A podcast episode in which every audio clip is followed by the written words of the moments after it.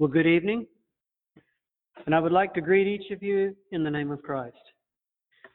The only worthy name that we have to gather around and to claim. The work of education, which brings us together tonight, makes us think further than the school. The children that play in this room, walk these halls, and sit in these classrooms are our church of tomorrow if this world stands. And it should behoove us to do the best that we can to equip them with the tools they need to go about the kingdom's work. Because it is a very important work. And teachers have a special place and role in that work. I remember once, some years ago, that I'm a licensed electrician by trade, and I was taking a continuing ed course, which we have to do to keep up our license. But we always thought of ourselves, I think, largely as just tradesmen. I learned my trade from my dad. We always called ourselves wire twisters. Just that simple. But I sat in that class that night, and one of the first things our instructor wanted to do was instill on us why you're here in this class. You're here because you're professionals. You have a trade. You're not just somebody that does this because he can't do anything else. You are a person of value. You know, I think I saw some of those electricians like myself. We were kind of looking at each other and and feel like we were becoming a little more important than we were when we walked in the door. That needs to happen to us as teachers sometimes to realize the role that we are playing in the kingdom's work is a very important role. It's not just a place you're filling. It is a very important role. As was mentioned, our topic tonight that we'll be talking about is why some children learn differently. Now, how did I get involved in this? A little bit of introduction from my wife and I. Uh, Martha Ann and I, we come from Montezuma, Georgia, and we enjoy the sunny South. And I taught school there in Montezuma, at the Montezuma Mennonite School, for, well, I was in the school for a little over 22 years.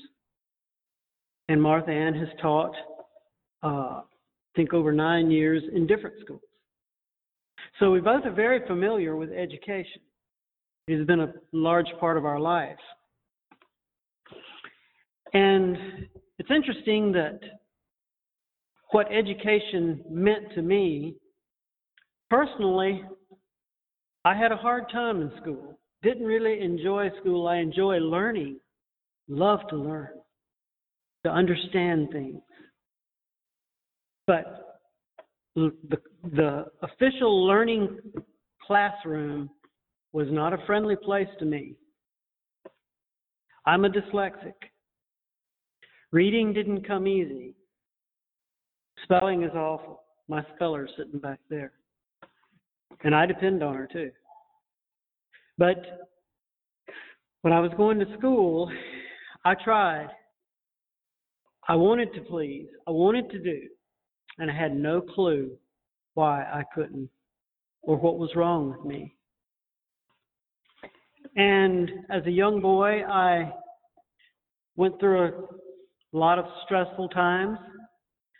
I carried a good bit of emotional baggage with me. And that's what these children do. What I'm talking about myself is, is very common in children that struggle. And one thing we put a lot of energy into is hiding who we are to keep other people from knowing that we're like we are. We don't want to appear dumb and stupid and we have no idea why we are like we are. Well, Martha Ann and I, we work for Christian Light Education, and we are what they call school reps. We work in the southern states. And as we visited schools, we saw, we, we, this goes back five, six years ago, we saw these children everywhere that were strugglers. Word got around this man has a special interest in children that have learning struggles. And I do. That was my most important interest in school. When I had students like that, or that I saw students like that, my heart went out to them. And I, they, they were a special interest to me because I had worn their shoes many a day.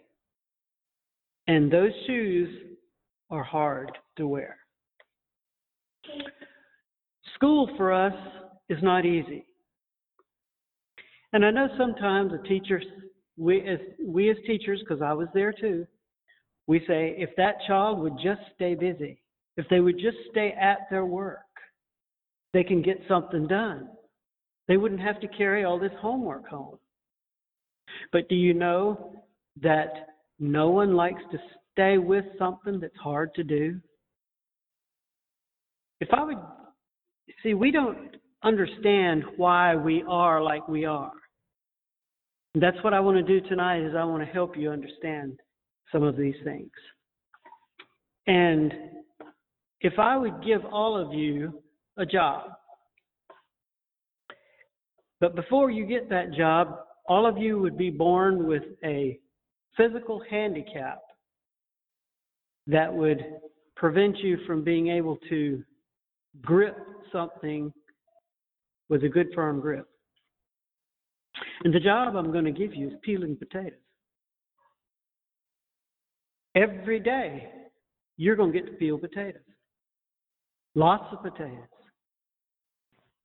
Now, you know how uh, interesting it is to peel potatoes, probably.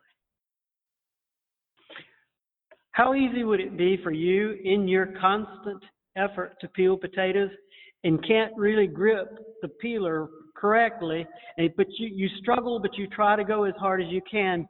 How easy would it be for you to go somewhere with your attention to think about something else just to get a break from the potatoes? It would be pretty easy. Diversion sometimes is something that we really look for and want. Well, I know that's a that's kind of a silly illustration maybe. But when children have something going on, something they're born with, and every day they face something that's hard, they look for diversion sometimes. And that diversion is what we see as teachers. We don't see the struggle. And the children that go home with lots of homework are often the children that don't need any homework. They're the children that need to go home and air out their brain. Think about other things and do other things and recharge their battery for tomorrow. To face a day in the classroom. So, in my experience of working with children that struggle and trying to understand why they learn differently, why are there different learning struggles, And in studying that, trying to find an answer for that why, it uh, took me on a journey. It really did. I think often of myself. And children that often that have talents that are almost hidden talents to us. They can't prove themselves in the classroom. I had a little boy once that struggled through school, coming I taught the upper grades in that school. And as he was coming through school, I knew his case very well because I was also principal. And I was waiting for the day when Jason was going to be in my classroom. And as soon as he was under my care, I started trying to help him survive because I had become quite good at survival tactics. So Jason would, he struggled. He really struggled. Today, I know why. He, he's dyslexic. But at that time, I didn't know what dyslexia was. And there was a few things that Jason taught me. I would notice that some days Jason comes in, and when he comes, when he clears the threshold, he brings with him the weather report in our classroom. Is it going to be stormy today? Or is it going to be partly cloudy or maybe sunny? I could see it in his attitude and countenance. And Jason had uh, failed a couple of times. He was an older boy. But uh, we were on real good terms with each other. And I knew what some of the things were that Jason enjoyed. They weren't found at school. His father was a barn builder. Jason shingled most of those barns in the afternoons and evenings and weekends. But that little boy, well, I say little boy, he was a young man. He could lay shingles like a grown man. And he laid shingles well. He took pride in his work. His water runs were perfect. That was where Jason could excel. And if I would talk about those things and ask him about things like that, he would just brighten up and start shining. But I noticed that the times when Jason came in and looked stormy, I got to thinking I was sitting at my desk one afternoon looking out the window thinking about Jason I thought, what is it? What what makes some days better than others? And some days so much worse than others. And it kind of came together as I was thinking there that, you know, when Jason has a good day at school, he's able to get most of his work done and he feels good about himself. Tomorrow, he's going to come in ready to face school, ready to attempt putting himself into something that's really, really hard for him. And as I thought, the thought came to me that the victories and success of today is the courage to face tomorrow. All children, by some means, need to experience success in what they're doing. That will, and, and when we walk with them through those times, then they will draw closer to us and feel like we understand them because when you believe in someone and we know someone believes in us, we feel like we have someone to go through the hard times with and someone that will try to understand us. Well, my wife and I, as we traveled, like I said, we saw these children and we were interested in them. Word got around that this man has a special interest in children that struggle, and soon teachers started coming to us as we'd come to schools and wonder, can you give me some ideas? Can you help us here? Can you give us some tips as to what to do? And so I was, I would do that. Uh, but I would, because I had walked those paths and I had a lot of experience myself, but I had worked with a lot of students that walked in them too. But a dyslexic has a real problem. He has a deep need to understand how things work. And I didn't understand what was going on with all these children. I'd listen to all of this stuff and I would try to hand out some ideas. We came out of a school in Mississippi one time and I told my wife, all we're doing is passing out band aids we aren't getting to the root. I don't even know where the root is. So we began to study learning struggles. That's where I wanted to go. I wanted to give real answers. And it didn't take long, and we were in a seminar on dyslexia. And uh, the lady up there was going over symptoms and things that you see in dyslexia and and I was just sitting there taking all this in and in a little bit I punched my wife. I said, That lady's talking about me. She's describing me. I understand exactly what she's trying to get these folks to understand. Until we left that seminar, I knew that I wasn't just dumb and stupid like I had classed myself as. And it felt good to have a name for it. I'm dyslexic. Now, what that means, I don't know. But I'm dyslexic. And what are all we're going to go with that? So, my wife and I, we went on to study dyslexia. And I wanted to be able to tell people your child is dyslexic, is what their struggle is. And this is what's going on, and this is what can be done for it. So we began to study, and we ended up taking a college graduate level course on dyslexia and brain processing. And I would have never survived that course had it not been for my wife. We went through two manuals about that thick. We took a whole course, a quarter's course, in six days. You know, when you go to take a college course, you spend an hour or so in a classroom each day. Well, we got it all in one week, in six days. It was profound. But it was an eye opener. And what helped me to survive that is what we were studying was me.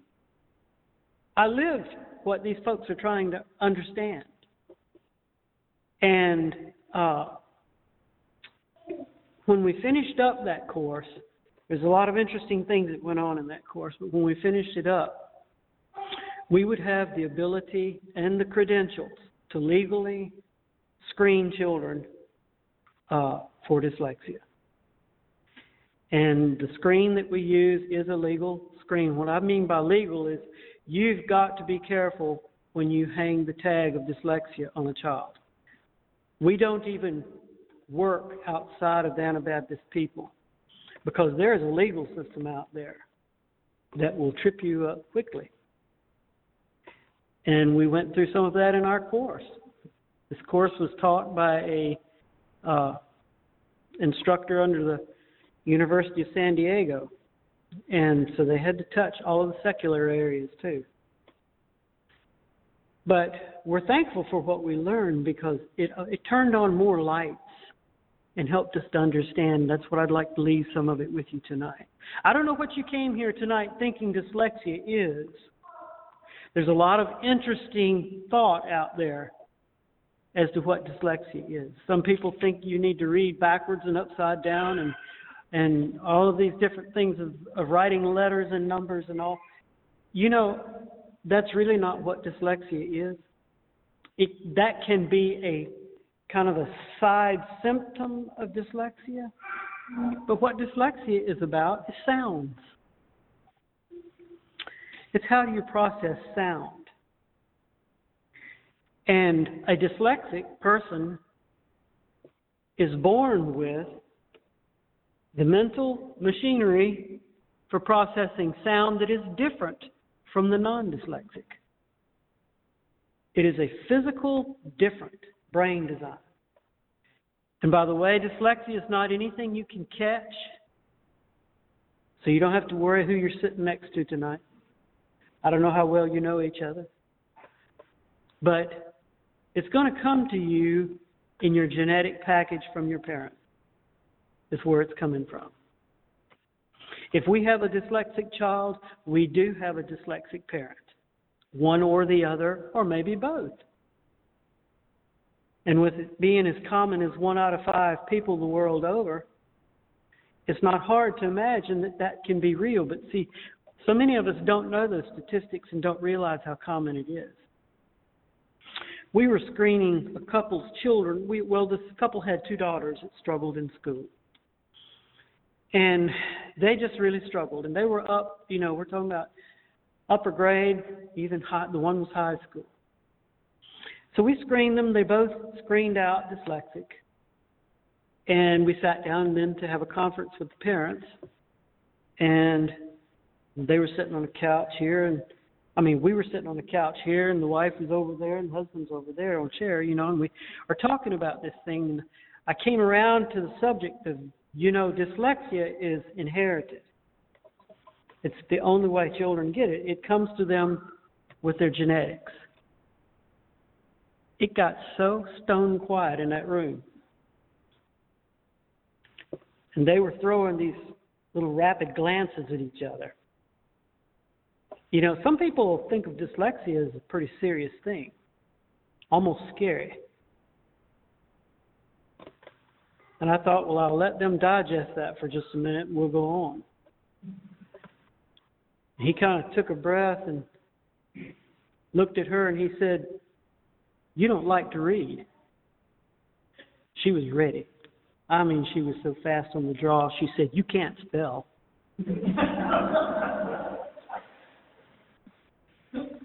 You know, the truth of the matter is they were both dyslexic. After we got it up on the table and started picking it apart, they were both dyslexic. Never had known it. Never could dream that because of what their genetics are, that it was through them that their children got what they have and are dealing with it. But I want us all to understand tonight that God does not make mistakes. He does not make mistakes. It's okay to be different. We don't all have to be the same. And if you're different, God created you that way. He creates variety because that's exactly what he wants is variety. Even variety not only in learning, but also variety in the individual. Because as you'll find out tonight, dyslexia is not something that only shows up in school. Yes, it is very evident there, and that's why we're talking about it tonight. Because of children that struggle and they learn differently because they're dyslexic. But dyslexics, period, process life differently. We do. We process life differently. And I hesitate tonight in, in talking, I don't want to lift up the dyslexic above the non dyslexic. God created them all. But I want us to understand more clearly what may be going on with these people that are kind of different. And these children that go about their work differently. Things we can do for them. How can we help them? Well, there's a few simple questions you can, or simple things you can do in evaluation work. Now, we took off when we got started in this in this work. We we screened children left and right to find out if they were dyslexic, and it was so interesting that then we would take that screen and we would talk to the parents. We'd hear these remarks like, "Well, that was kind of the way I did in school too," you know, and okay, and uh, things like that kept coming up, and then as we did it more and more and more, we realized, you know, we can find out a lot and almost better by talking with the parents before we go to the screen. Because every time, without fail, that we have questioned parents about themselves and kind of nosed around in their genetics and their struggles and strengths, and then we screen a child all the screen does is shows us what we've already found. So we really run screens very seldom. Because a screen, without a doubt, will show us how a child is, is phonetically processing. But it's not always necessary to go to the screen if everything's there. You know, I've, I've talked about the fact of it being genetic. So if we have a child here that is struggling, this is something I encourage you to do in your schools. If you have a child that is, that is struggling and you've come through the first grade and that child is kind of stumbling around in their phonics, uh, just kind of dragging behind and identifying themselves as a struggler in this class, and by the time you get to well, after Christmas and the first of the year. By then, they should know in most all curriculums, you should know all of your letters and sounds and be building words by that point. But if this child is struggling with that and being able to retain the sounds and the letters and build words, they are definitely struggling phonetically. So, as we step back to look at this child's struggle, if we can pinpoint that yes, this is a phonetic struggle that this child has, because there are other struggles than phonetics. But yes, if we can say this is a phonetic struggle, and then we turn and ask ourselves, is it genetically supported? Let's let's look at the parents and find out did they have struggles? Maybe they still do. Maybe their spelling is not good. Maybe they struggle to get their thoughts down on paper, which is one of the greatest struggles a dyslexic has. And we and we see, yes, there's the genetics here, and maybe there's other siblings in the family, and we that we can see the same struggle in. And that's because of the genetic connection. Okay, now we have the support of the genetics, and we have a phonetic struggle. You're looking dyslexia square in the face. You don't need some man to come around with a screen to tell you that. You're looking dyslexia square in the face. So let's go on and talk a little bit about these children that deal with this. When they're trying to to take in, you know, and work with words in their schoolwork. And by the way, reading, we all know reading is the foundation under all the subjects of school. So if reading is the struggle, then it affects pretty well all of school. So if we have discovered we're at this point and we backed it up with genetics, we're ready to do something about it. And we're around here into the first part or the second half, and we're looking at something needs to be done. At that point, I would encourage you don't keep walking in that rut. Don't keep just plowing down through that same place. Look for what you can do for that child. We teach, phonetics can be taught more than one way. And there are programs out there that are very good at doing that, specially designed for that. The one that we would point you towards would be the Barton program. And the reason we do that is because it is a very good program with very good results. And if you take that child and immediately switch them over into the Barton program and start into the Barton program, it is a phonics program that teaches phonics, all the rules to the English language, teaches them from an angle that is different than what the conventional is. Your conventional curriculums are designed and written by non dyslexic people for non dyslexic people. They've never been there, so they don't know how to do it. It's not their fault.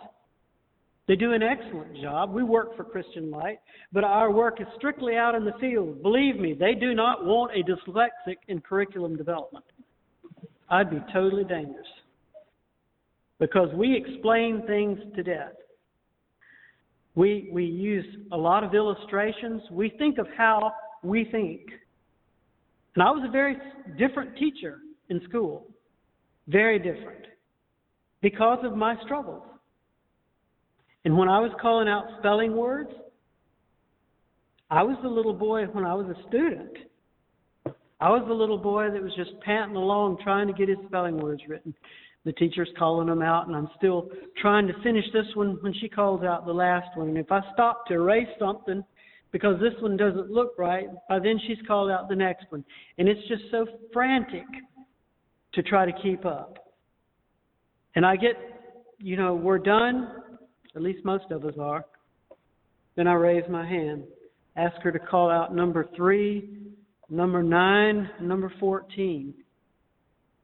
The other students look at me like, Did you go on vacation or something? I mean, she just called all these words out. But they don't know. They don't know how hard I was trying. how desperately I was trying to get these words down. But I just couldn't build them in my mind with the machinery that I have. And it makes me feel very inferior because we don't want to appear, and, and see, we fear probably things bigger than they are, but we don't want to appear to be dumb, even as adults. I'm a licensed electrician, like I said.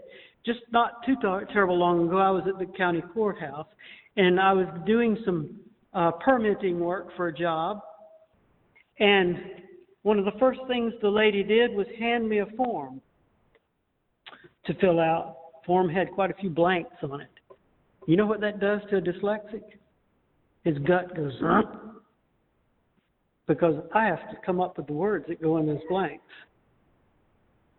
And I wasn't far into that form at all. And I needed to write a word into a blank. I knew the word perfectly, but I didn't know how to spell it. And I did not want this lady to think I can't spell. I'm a professional, remember? So when you live like this long enough, you get pretty good at surviving. I began to scan the top of her desk. And the actual top of her desk had not seen daylight in a long time. She was evidently a very busy lady. And she had plenty of things to scan. And right over here, although it was upside down to me, that was fine, I saw the word I needed. Filled it in. She never knew I couldn't spell it. I left from there looking just as intelligent, but it's no fun living by your shirt tail. That's no fun.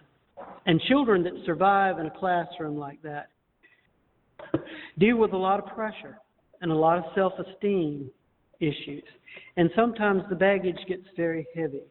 And the stress of those things can be seen in different ways. Sometimes it results in attitude, uh, bedwetting, different things that are things that are a result of hidden heavy stress. But we can do better than that. We can do differently. We don't have to be stuck in these ruts of the way school has been done for ages. And we, as educators, I don't know how many how many of us in here tonight are teachers or have taught. Hand above the ear, or elbow above the ear. There you go. There's quite a few. Okay. Uh, you know, as we're as we're in these ruts that have been well laid and packed by generations of teachers before us, we do things the same way because that's the way school is done. But you know, there's nothing wrong with doing something different. Timers. Do you realize the stress that a timer puts on a child that is already stressed? If I'm working hard to do something and then you set a timer on me to do it, I know what that's like personally. That just compounds the stress. But then I'd like to ask you see, we're preparing them for life. Out there in life, how many of you have jobs to do that you set a timer on yourself to do them? Fellow climbs on the bulldozer and cranks her up and sets his timer. Right? Wrong. Go out there in the workforce and find timers. I had a cabinet shop at one time, and if I'd have a fellow building furniture for me, I wouldn't tell him to get all of your wood up here, your straight edge, your plans, and let me see you all set, and then I'll set the timer. Let you go for it, and let him grab an expensive piece of lumber and go to ripping and cutting and drawing on that stuff. No, absolutely not. I tell him, take your time, do a good job on this thing. That's what we're looking for. But in school, somewhere, timers came into school. And I don't know where. But I encourage teachers to take your timers and uh, take them home. Go bake cookies with them. I don't care what you do with them. Get them out of your classroom. Find another way to encourage children other than putting them under the pressure of a timer. We have some children that, that actually almost cry when they see the teacher reach for a timer because of the pressure they're fixing to be under. So, uh, the way we do school, I challenge us to think of another way because we're seeing that there is a hope for children out there that struggle. There are ways to make accommodations for them to lighten the load. Sometimes children can do much, much better if they struggle with reading their instructions and directions and things like there's nothing wrong with the teacher reading the directions to them. If you've got a student that struggles and you know they, they try, they really try, they have a test facing them, there's nothing wrong with making out a word bank block of words where the answers are found and mixed up with other things to give them with the test. So that when they see that that answer, they oh, there's the answer. I know I know what the answer is. There it is. You know, that's that's a big relief and help.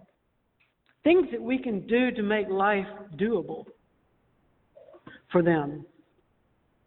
And when children are going through the Barton program sometimes, and we we have we work with children from high schoolers down to that first grader. Uh, it's a big help to them to be able to have someone that understands them and is willing to walk with them and beside them. One of the first things that I've done in working with children that struggle at school is to assure them that I understand. Because, like I said, if they know that someone is willing to walk with them and believe in them, they'll put everything they have into it.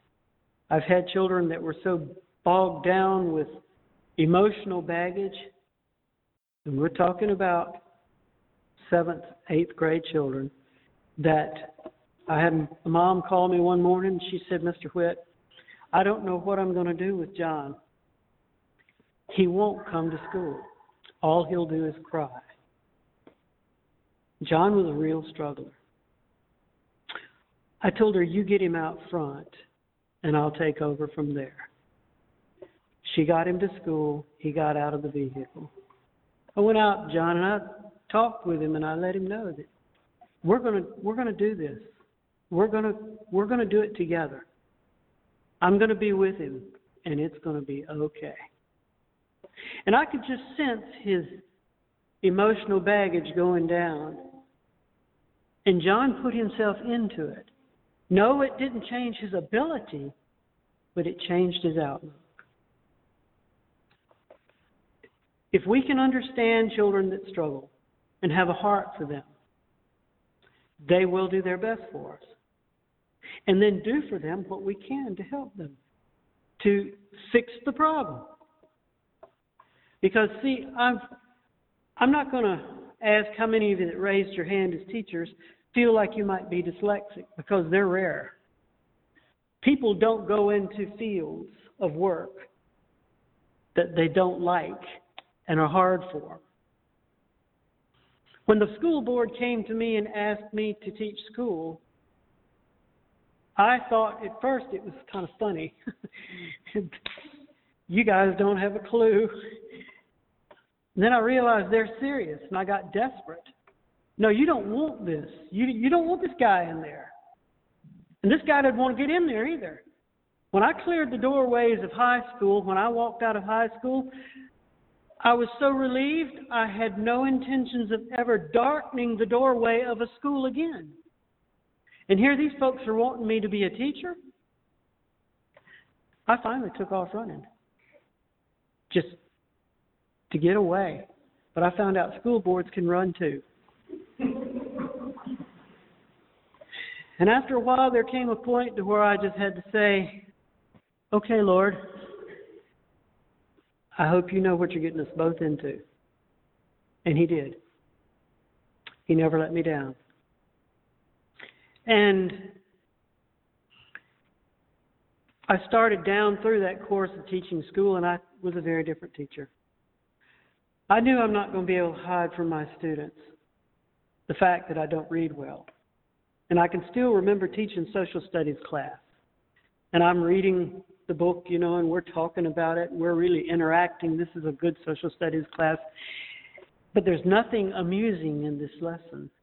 And all of a sudden, I see these little sparkles in the eyes out there. And I had a real good relationship. I work with my students. I mean, we keep the cards all on the table all the time. No cat and mouse and anything. So I just asked him, I said, What's up, y'all? Mr. Whitty doesn't say what you just said. I realized I misread something. And I said, Okay, where is it? Where is the problem? They said, You said this right here, and that's not what it says. And I looked and it didn't. I misread it. Typical dyslexic. We fix it and we go on. They accepted me just like I was. But as I became okay with myself, I still didn't understand myself until years later when I got out of school and went on to be a rep and went on to study dyslexia, it's when I really understood myself. And that's what we would like to help you do is to understand more the person, people that you know that don't articulate well, maybe they struggle to read. Uh, and it can be ministers as well. My wife and I are kind of dangerous now that we're in this field. When someone is speaking, it doesn't take us long the way they use words to realize how they phonetically process. And that's okay, we're not critical. I mean, after all, I'm dyslexic. But you can pick it up. My children, I have seven living children. My first wife was not dyslexic. She passed away in 12. Martha and I have just been married about six years. But she was not dyslexic, but I am. Okay, what did that give us? That gave us seven living children that all but one son have signs of dyslexia. But they're not all academic signs. All of my daughters but one were teachers. They they did well. They went on into, uh, I have several children that are in the medical field. They all graduated with degrees and highest honors. Not bragging, just stating a fact. They're dyslexic, though. Because I know the signs of a dyslexic. I've got two daughters that love to travel. When they were single, they just found all kinds of places they thought they needed to go. But you know, the one drove and the other one read the map. And you did not want to swap those two around, or your trip would have got very interesting. Dyslexics struggle with map reading sometimes. Dyslexics find themselves struggling with uh, directional issues right and left. That's okay. I've got a daughter that her husband threatens to put an L and an R on the backside of her hand. A little while back, she one of their children had their first birthday, and you know how moms like to do. They set the birthday cake there and and uh, give the child a spoon or a fork, you know, and expect them to dive in and and just have a good time here for a few minutes. Well, she wanted to give the little one, you know, the spoon. And she started a couple of times, and she kind of had a, made an attempt and didn't, made an attempt and didn't. Finally, she looked at her husband and said, "Which is her right hand?" Uh, I can't imagine being like that. That was never anything I dealt with, but it is real. But there's nothing wrong with that. It's different. Your dyslexic can get lost inside their own hometown sometimes because of the right and left issues.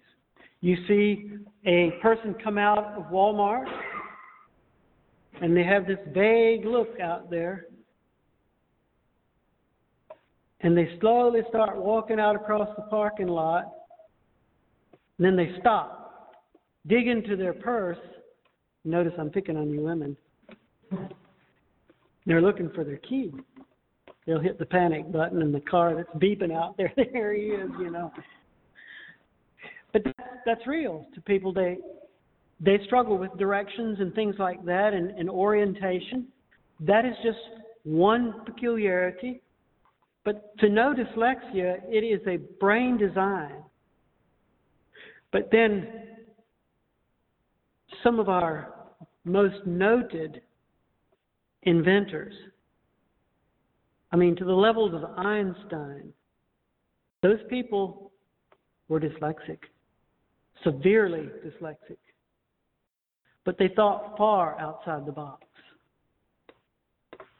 If I would have a dyslexic and a non dyslexic here tonight, and I would have my dyslexic standing here and my non dyslexic standing over here, and I had two stacks of Uno cards, those are cards that have numbers and colors on the cards. And these decks of cards are all mixed up. And I would give them each a deck of cards. And I'd say, I want you to put these in some kind of order. Some kind of order you're okay with, that you feel good about. And then I step back out of the picture. Well, my dyslexic over here, he starts turning this thing around and looking at it and thinking. I can tell he's really thinking, and you know, I come over here and this this fellow, he goes to work right away. And come back in just a couple minutes and they're finished. And I look over here and there's a nice logical order. Either put in a logical order by letter, I mean number, in color, or maybe both. I come over here, and my dyslexic, he got tired of turning that stack of cards over with me. Down on the table, it went boom. And he scraped it back together in a pile. He's through. Now we say this is a mess, unacceptable. I come over here to this fellow, I say, Can you produce for me a green five? With his logical order, he got that green five. I ask this one, Can you produce a green five? Well, he dives into that stack of cards and they start to flip flop and fly. If he can still remember what he's looking for, he might find me a green five. Any of y'all have students like that?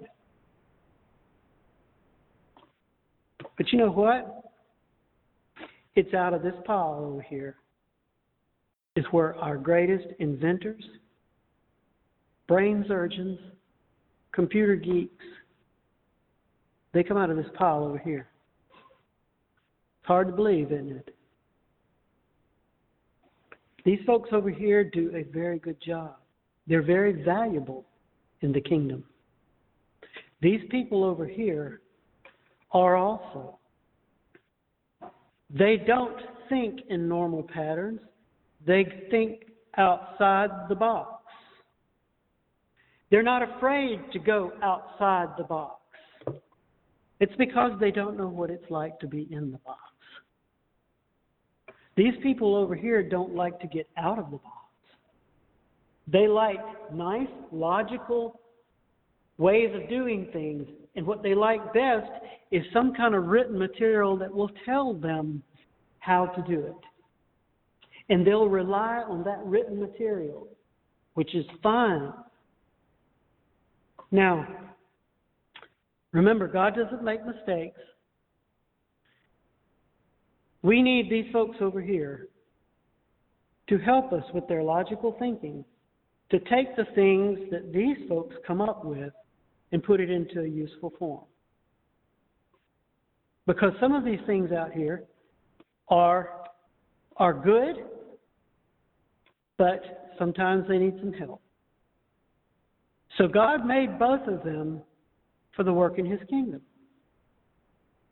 The, to illustrate thinking patterns for, now I'm talking basically about dyslexic adults now. Let's say that there's a wife that bought a new set of encyclopedias. She tells her husband, We need a little bookcase. We don't have a bookcase that these things will go in.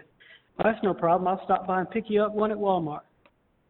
So he goes in there and he looks at what they have on display and he tells the clerk, I'd like a bookcase just like this. He says, Sure, I'll get you one. He goes in the back, he comes out with something that does not look like that except for the picture on the front of the box because it's in a nice flat box. You're going to get to go home and put this thing together. Oh, okay. Well, he takes it home. He's a non dyslexic person. He slashes the box open nice and neatly down the side, dumps everything out on the living room floor. Last thing that falls out of the box is the instructions and directions. He grabs them up and he starts to study them carefully to understand how to put this thing together, he proceeds to put it together correctly. The dyslexic does the same thing. He gets his bookcase in a box. He goes home and slashes the box open, dumps it out on the living room floor. And the last thing that falls out of the box is the instructions, and he grabs those up. But he puts them back here. He's going to use that to start a fire and stove. He grabs up the box and looks at the picture on the front. And he examines that picture real good and he starts to put it together. The only thing is, he puts it together three times wrong before he gets it right. But that's okay with him. What he's doing, he's figuring this thing out. He needs to understand how and why this thing is put together like it is. That's what drives a dyslexic's thinking, is to uh, know the why. So you could bring him another piece that uses the same structure, same type of assembly. You could bring him another piece without the instructions and give it to him, and he'll put it together for you once he understands that instructions, that style. But if you bring this non dyslexic person another one, you better bring him his directions. He has to have them. He needs them. He depends on them to tell him how to proceed. There's just different ways that people operate and back down to children. You see the child that struggles in the classroom, but then when it's art time, they just excel and shine. Crafts, arts, things to do with their hands. But all of those children need to be recognized and feel accepted. Do you know that dyslexics it's an it's an own quality of a dyslexic to be able to have a to have special relationship with animals, to relate to animals in a way that animals can relate to them. They do very well with animals. And the reason for that is that your cat or your dog don't care whether you can spell or read at all. They like you for who you are. And that's what drives that relationship. So, teachers don't despair sometimes when that student's looking out the window or looking for diversion or something. They may be working very hard, harder than you ever imagined, to get done what they're doing. You know, if you're working with a few tools, let's say we have two garage doors back there and two mechanics working in there. One mechanic shop is totally equipped with the latest in technology. The other mechanic over here, he has a tool chest with a few tools scattered around in the drawers. You roll the same jobs to be done in those two garages. Which one do you think is going to be able to do the better job? the one that is better equipped. I mean, it's just natural given. The other one will do the job for you, but it's going to be a lot more work in getting it done. And that's kind of comparing children that have the tools, the phonetic tools to work with in school. Why do so many of these things show up about third grade? We might suspect them in for grades one and two, but they run smack into the wall in the third grade. That's where most of our calls come to us. And the reason for that is that in the first and second grade, we walk beside our students very closely. We're teaching them, we're giving them basic tools. And when they make a mistake, we quickly help them understand what they did wrong. And we stand there, you know, we're kind of going along with them until they've completed all of their phonics and foundational learning things. You get to the third grade, and we expect these children to, rightly so, to step up and be able to work on their own. And that's where some children pitifully hit the wall. When the teacher steps away and expects them to stand on their own. And there's another reason for that. It's because most curriculums, almost all of them, in the first and second grade, they have a lot of pictures and illustrations to support the reading.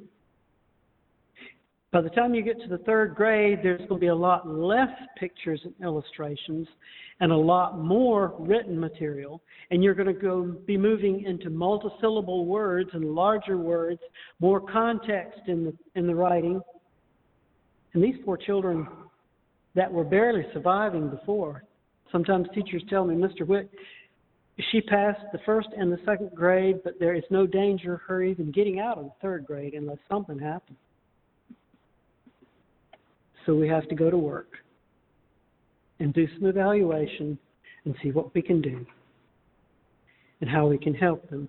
By the way, you can start the Barton program at any age.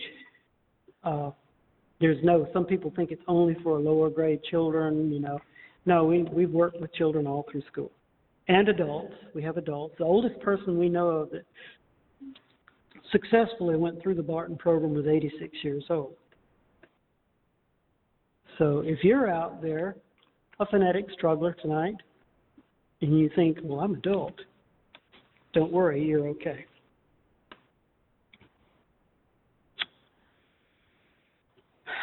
We as teachers want to motivate our children and reward our children for their motivation. So we come up with motivation charts and motivation ideas. This is something that we need to think through and be careful with because if you've never been here, you don't know. But I was and I do. When I walk into a classroom, and we walk into a lot of them, and I see the little train running across the wall here, and teachers are very creative in these motivational ideas. I see the little trains, a whole series of trains, and pasted on the wall there, and some of them have a whole row of cars behind them. And I know that represents some type of accomplishment. But then the, my attention is drawn to the one that just has the engine and the coal car down there. You know what that tells me? What it tells everyone. That individual is way behind. That motivational chart is a reminder to that child every day of the failure they are. And they know that everyone else can see that they're a failure too.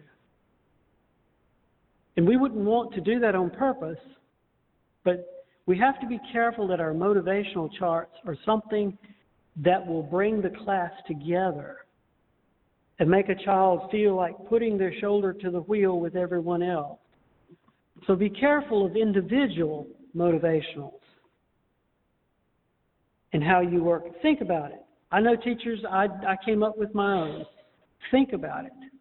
How can I do this in a way that makes this class work together? Because I've heard children after school, tomorrow we've got a spelling test. And they know it's a, it's a good chance for some good grades and some and maybe there's a reward for everybody when we get to a certain point in something. And I've heard them, you know, encourage each other.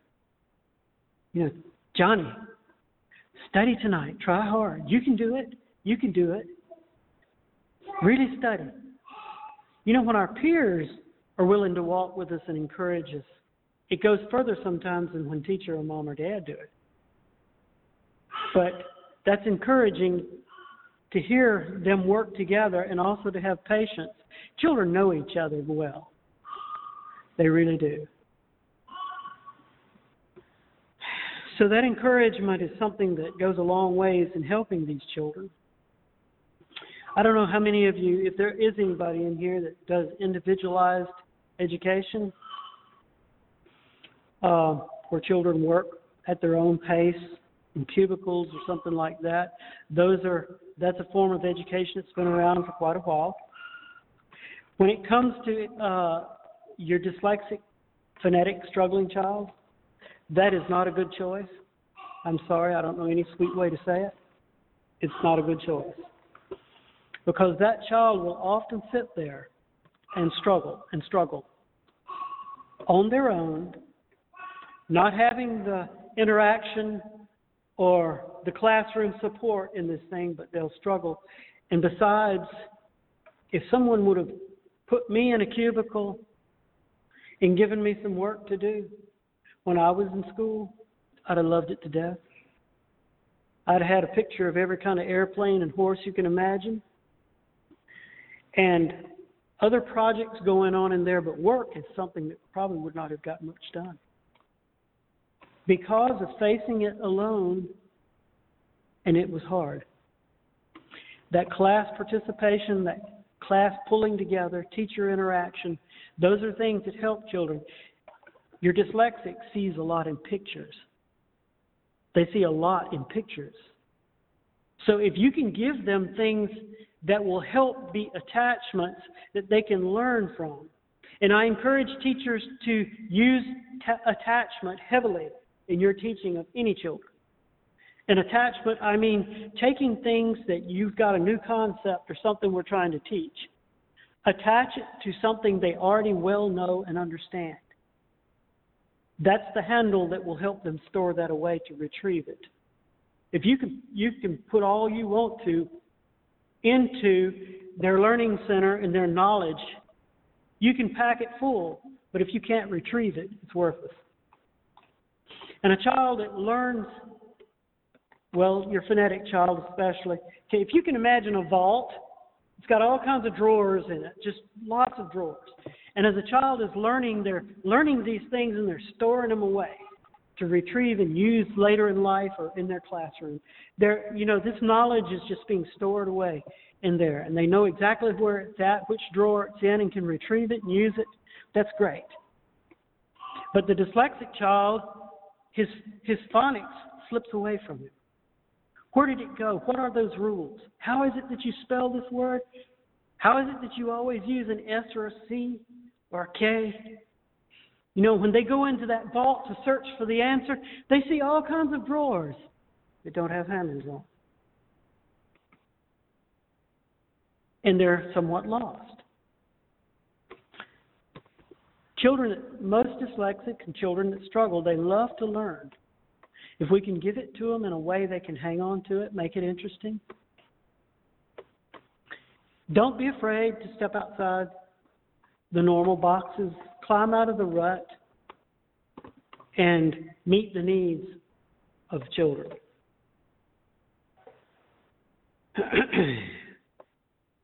Some of the things that children will struggle with, like memorization, memorization, Bible memorization, that's hard for dyslexics.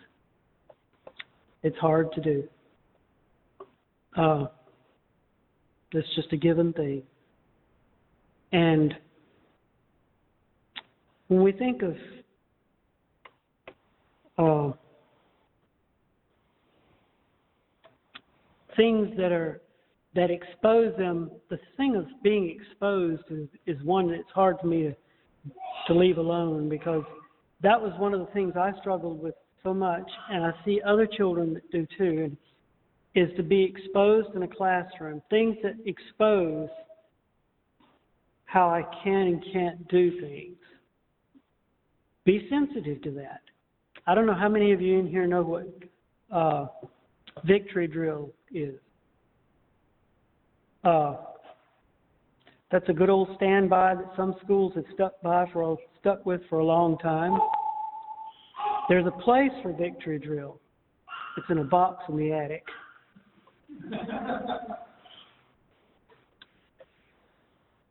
it has some value. But I have seen so many children that struggled with having to stand up and in front of everybody else and go over a list of words and pronunciations and things like that. I'm not sure that there's not, well, I am too. I'm just being, trying to say it nicely. There's a better way to do. There is better ways to do. Now, I'm going to be opening up for uh, question and answer here in a little bit. I want you to feel free to ask questions Please don't save your questions. If you've got a question you really want to ask, there's probably four other people that want to ask the same one, and they'll all breathe a sigh if you ask it. So, you know, come forward with your questions when that time comes.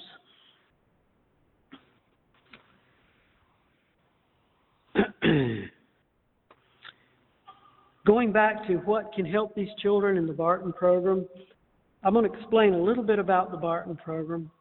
See, to discover what dyslexia is all about, some people say this this this stuff is growing like everything. It's because of computers. No, dyslexia has been amongst us for centuries. It can be documented back for centuries. Children and people that struggled with words and being able to read and spell.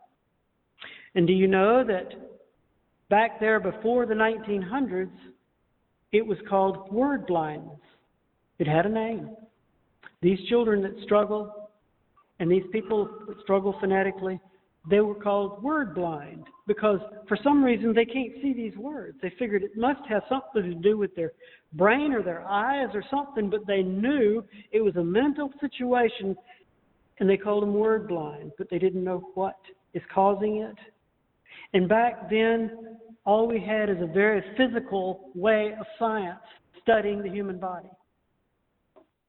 So, this is the way they did it. They took brains, once people were finished with them, and put them in clear preservative fluid in a clear container, along with the written life story of accomplishments and successes and failures and weaknesses. And you could read about the person that once owned this brain. Now, this is very real. If you go to Harvard University, they've got the Harvard Brain Bank. And it looks like a library. Just rows of shelves. And you can imagine what's on those shelves brains. But this is all science had to study. They would study and measure and look at these brains, and they started noticing something that led to further research. But the person that does not struggle and reads well and does not have a phonetic issue, they carry 10% more brain matter on the left than on the right. That's a consistent design of that brain. But the person that did struggle, he carries the same amount of brain matter on both sides. So the dyslexic person has 10% more brain matter. Now, only God knows why and how. But these were things that they studied and they recognized that there is a physical difference in this brain. And they were right. It is. That's the equipment that these people have to work with. So, when we were taking our course, we have the advantages of technology. Thank you, brother. You didn't breathe on that, did you? No. Thank you.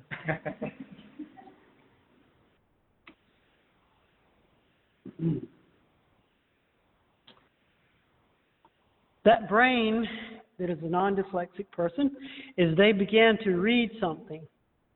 What goes on up here? How is this processing taking place? Okay, blood, the body has a, uh, the natural reaction of anything we do with the body, use it in any way, those areas get a rush of oxygen rich blood. And the brain is the same way. A lot of different parts that are responsible for different functions. When you put those functions to work, that part of the brain gets a shot of oxygen rich blood. So, with an MRI, we were able to see soft material. Hard headed people are out of luck. But they can view that brain, but with an fMRI, they can view that brain in action. It's like a video. So, in research, giving a person something that would activate different parts of the brain, we can see where the oxygen rich blood is going. With a non dyslexic person, they pick up something, begin to read it. The first thing that lights up is the optics. Those optic nerves are taking in that reflection into the brain. And where does it go from there? Remember, we're going to process this material. We're, ta- we're decoding these words, we're seeing the sounds. That goes into the brain. The next place it lights up is over here in this temporal area. This is where the, we'll call it the processing center. It's where the machinery is at. And it's going to use our phonetic tools to process these sounds into words. And then once it's processed, the next place it lights up is right back here in this back, this lobal area behind the left ear. And that is going to light up as we'll call it the learning center, where knowledge is stored and retrieved. And that's the normal course of a non dyslexic person. But if you take a dyslexic person and give them something to read, when they start to read, very similar, the optics light up, the processor lights up, and then the processor just stays. That's where the blood just kind of balls up. Because they're struggling in that area because of the lack of phonetic tools, they're struggling to process these sounds into letters and words. And then it begins to trickle back here, just, just to trickle back here. And actually, there will be some other neurological pathways on the right hand side of the brain that will start to light up. Blood is flowing back here, trying to get to the same place that it's supposed to be by an alternate route. Maybe it's a scenic route, I don't know. But that brain is different. Those two brains are different. And you can see the proof of it that technology has shown it to us. If a person is being remediated, like going through the Barton program, this is something that I found just amazing. That if they have initial MRIs, we can see how their brain is functioning. As they are remediated, there's changes. We see more and more blood flowing back here quicker because they're getting tools to work with. And some of the pathways on the right hand side of the brain will evaporate, will start vanishing out of that hemisphere. It's simply because we have tools to work with. That's all it is. It's just phonics. We didn't get our phonics the first time, but we can get them later. But we could get them in a different way. Remember, the dyslexic needs to understand how and why. When we understand why you do things, that gives us the know to understand it and hang on to it. Have you ever known someone that's just not satisfied with things that aren't up to par? That as they process life, they want to do things to, to improve. That's normal thinking patterns for dyslexic. We're going home tomorrow morning, Lord willing, and we've got to, a long ride ahead of us. But we have to go home and pick corn yet tomorrow night because Friday is a big corn day for us back down home. We've got a lot of corn. The reason I brought that up is because I remember years ago, you know how everybody used to stand around with their brushes and water hose, you know, and they're cleaning their corn. Well, I was doing the same thing one day, and and uh, normally I run the cooker and have other responsibilities, but I I was helping them get ahead, and I was standing there. You know, I thought this is just this is not work, a, a way happening way to do this. I mean, there's got to be a better and another way to do this. And we're all standing there brushing one cob at a time. It wasn't long, and I was in the shop. And I went out there, and I'm a certified welder as well. I soon had me a a contraption put together, simple but quite effective. A pipe mounted through a bearing block with a pulley on it attached to a motor with a belt. And in each end of that pipe was stuck a bottle brush that you wash bottle calf bottles with. And when you plug that little jewel up, those two those two brushes went just as quiet and they would spin. Then you could take a cob of corn and just go zip, throw them in the bucket. No brush, no back and forth. Just as fast as you could rub them back and forth. I was so pleased with myself until my daughter walked past that thing and we found out what it will do to a ponytail. One scream and she was on her knees and that thing was wrapping it up in knots. I jerked. I was standing right there, so I stopped it and untangled her. But we realized you have to stay away from the open brush. You know. Today we have one of those kinds that you stick the cobs in the end and they come out the other end all brushed and washed and nice. Uh, we picked it up in uh, Pennsylvania when we were visiting schools. But the thinking that went behind that was simple. It was just, we have to do something better. That's the way those children and people are. They've made huge contributions to who we are and how we do all parts of life. But when they were in school, they could not prove who they were because they were dealing with the struggles of academics.